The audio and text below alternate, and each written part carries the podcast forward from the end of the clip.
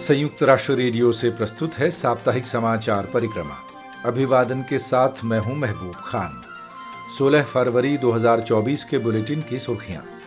Gaza में Israel का संभावित चौतरफा हमला होने की स्थिति में अकल्पनीय विनाश होने की आशंका। मौजूदा अंतर्राष्ट्रीय व्यवस्था भड़का रही है विभाजन और असंतोष, कहा यूएन प्रमुख ने। हिंसक टकराव और जलवायु परिवर्तन से खाद्य असुरक्षा हो रही है अधिक गंभीर। सीरिया वापस लौट रहे नागरिकों को मानवाधिकार हनन का सामना और बाल विवाह को रोकने के लिए खास जागरूकता मुहिम। हम आपको याद दिलाना चाहेंगे कि वैश्विक परिप्रेक्ष्य वाली मल्टीमीडिया समाचार सामग्री के लिए आप हमारी वेबसाइट पर आना ना भूलें। पता है news dot U N dot org slash H I आप हमारा न्यूज़लेटर भी सब्सक्राइब कर सकते हैं, जिससे समाचार आपको हर दिन खुद ब खुद मिलते रहेंगे। और हाँ मोबाइल डिवाइसेस पर भी आप हमारा app U N news download कर सकते हैं। अब समाचार विस्तार से। संयुक्त राष्ट्र मानवाधिकार उच्चायुक्त कार्यालय ओ ने रूस में विपक्षी नेता एलेक्सई नवालनी की जेल में मौत होने की खबर पर स्तब्धता व क्षोभ प्रकट किया है। समाचार माध्यमों के अनुसार सैंतालीस वर्षीय एलेक्सई नवालनी को बेहोश होने के बाद फिर नहीं उठाया जा सका। एलेक्सई नवालनी पिछले लगभग दो दशकों से भ्रष्टाचार विरोधी मुखर कार्यकर्ता और रूसी राष्ट्रपति व्लादिमीर पुतिन के आलोचक के रूप में सक्रिय थे और उन्होंने अनेक अवसरों पर विरोध प्रदर्शनों का नेतृत्व किया।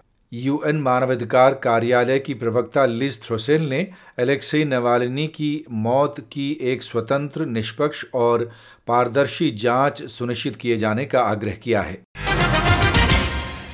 संयुक्त राष्ट्र ने आगाह किया है कि इसराइल ने यदि गाज़ा के दक्षिणी इलाके रफाह में चौतरफा हमले किए तो उससे कल्पना से भी परे की भीषण तबाही होगी। गाज़ा में युद्ध के कारण अन्य हिस्सों से विस्थापित हुए लाखों लोगों ने जान बचाने के लिए रफाह के छोटे से इलाके में शरण ली हुई है। यहाँ स्वास्थ्य सेवाएँ भीषण दबाव में काम कर रही हैं और मानवीय सहायता कार्य भी ठप हैं। सुनिए सचिन गौड़ की रिपोर्ट। आपात राहत मामलों के लिए यूएन अवर महासचिव मार्टिन ग्रिफिथ्स ने आशंका जताई है कि इजरायली कार्रवाई के दौरान रफा में हमले से कत्लेआम हो जाने की आशंका है। गाजा पट्टी के कई हिस्सों में भीषण लड़ाई की वजह से यहाँ की आधी से अधिक आबादी, लगभग 10 लाख से अधिक लोगों ने रफा में शरण ली हुई है।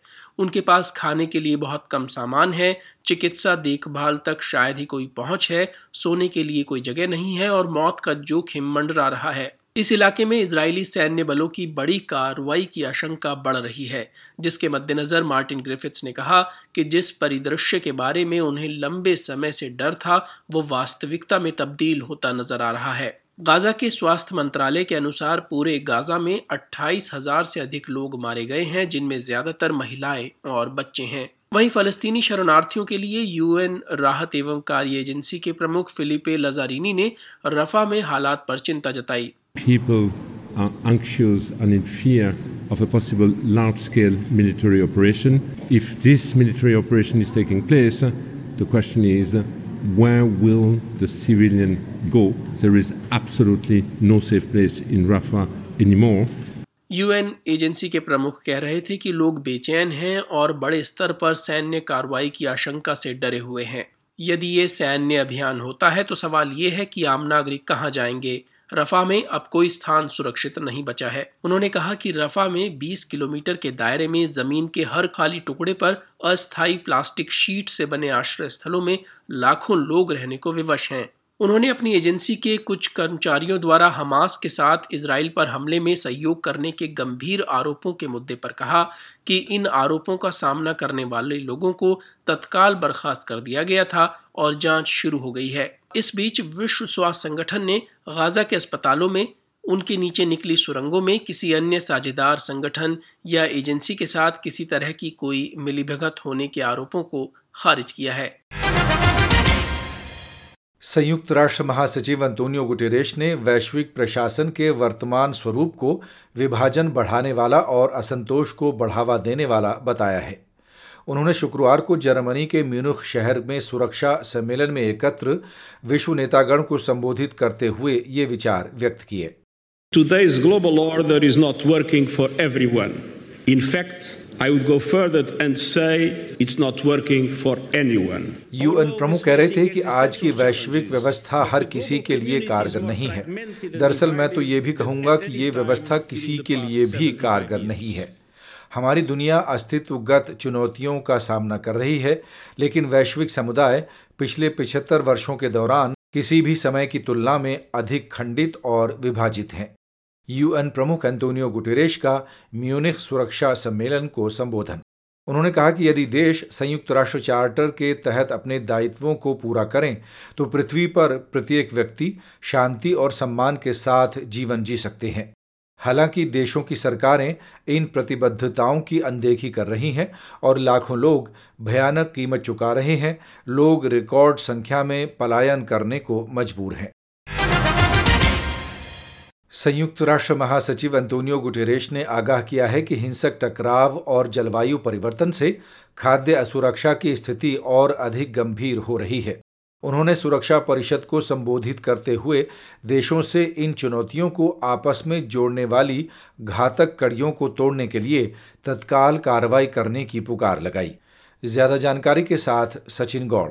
यूएन के शीर्षतम अधिकारी ने चिंता जताई कि दुनिया गंभीर जलवायु और खाद्य संकट से जूझ रही है और ये वैश्विक शांति व सुरक्षा के लिए खतरा बन रहे हैं। इसके मद्देनजर उन्होंने सुरक्षा परिषद से इन संकटों पर पार पाने का आग्रह किया है। महासचिव गुटरेश ने कहा कि जलवायु आपदाओं और हिंसक टकराव के कारण असमानताएँ और गहरी होती हैं, आजीविकाओं के लिए जोखिम पैदा होता है और लोगों को अपना घर छोड़ने के लिए मजबूर होना पड़ता है। यही दोनों चुनौतियाँ वैश्विक खाद्य संकट के लिए जिम्मेदार दो बड़ी वजह हैं, जिनसे 2022 में 17 करोड़ से अधिक लोग प्रभावित हुए थे। Of global food crisis. Where wars rage, anger reigns. महासचिव गुटेरेश कह रहे थे कि जब युद्ध होता है तो भूख की मार होती है चाहे लोगों के विस्थापन के कारण कृषि की बर्बादी से बुनियादी ढांचे को पहुँची क्षति से या हालात को जानबूझकर ना मानने की नीतियों से वहीं जलवायु आपदाओं के कारण कई स्थानों पर ऐसी चुनौतियाँ पहले से अधिक गंभीर रूप धारण कर लेती हैं युद्ध से तबाह हुए यूक्रेन में पुनर्निर्माण और पुनर्बहाली के लिए अगले एक दशक में चार सौ छियासी अरब डॉलर की रकम की ज़रूरत होगी। रिपोर्ट बताती है कि आवास व्यवस्था की सबसे अधिक ज़रूरत है, जिसके लिए कुल कीमत में से लगभग 17 प्रतिशत धनराशि की दरकार है। इसके बाद परिवहन, वाणिज्य और उद्योग, कृषि व ऊर्जा सेक्टर में आवश्यकताओं का स्थान है। यूक्रेन में युद्ध के कारण हुई क्षति अब एक सौ बावन अरब डॉलर तक पहुँच गई है। सीरिया में लगभग एक दशक से जारी युद्ध के कारण देश छोड़कर जाने वाले लोग अब बड़ी संख्या में वापस लौट रहे हैं, मगर यहाँ उन्हें मानवाधिकारों के गंभीर उल्लंघन और दुर्व्यवहार का सामना करना पड़ रहा है। संयुक्त राष्ट्र मानवाधिकार उच्चायुक्त कार्यालय, ओ की मंगलवार को जारी एक नई रिपोर्ट में ऐसे मामलों पर चिंता व्यक्त की गई है। रिपोर्ट में मानवाधिकार हनन और दुर्व्यवहार की घटनाओं के लिए सीरियाई सरकार, देश के अन्य इलाकों में काबिज प्रशासन व हथियार बंद गुटों को जिम्मेदार ठहराया गया है। संयुक्त राष्ट्र प्रजनन स्वास्थ्य एजेंसी यूएनएफपीए ने 14 फरवरी को वैलेंटाइंस डे के अवसर पर बाल विवाह की समस्या का अंत करने के लिए अपनी जागरूकता मुहिम को आगे बढ़ाया है। बाल विवाह से तात्पर्य एक ऐसे वैवाहिक संबंध से है जिसमें एक या फिर दोनों जीवन संगियों की आयु 18 वर्ष से कम होती है। वैसे तो ये समस्या दुनिया के हर कोने में दिखाई देती है, मगर निम्न और मध्य आय वाले देश इससे अधिक प्रभावित हैं। यूएनएफपीए ने ध्यान दिलाया है कि हर साल एक करोड़ बीस लाख लड़कियाँ अपने जीवन के 18 वर्ष पूरे करने से पहले ही विवाह बंधन में धकेल दी जाती हैं। बाल विवाह का अंत करके लड़कियों को अपनी शिक्षा पूरी करने, मातृत्व को कुछ समय तक टालने, रोज़गार पाने और अपनी संभावनाओं को साकार करने में मदद की जा सकती है। इससे अरबों डॉलर की आय और उत्पादकता में वृद्धि सुनिश्चित की जा सकती है।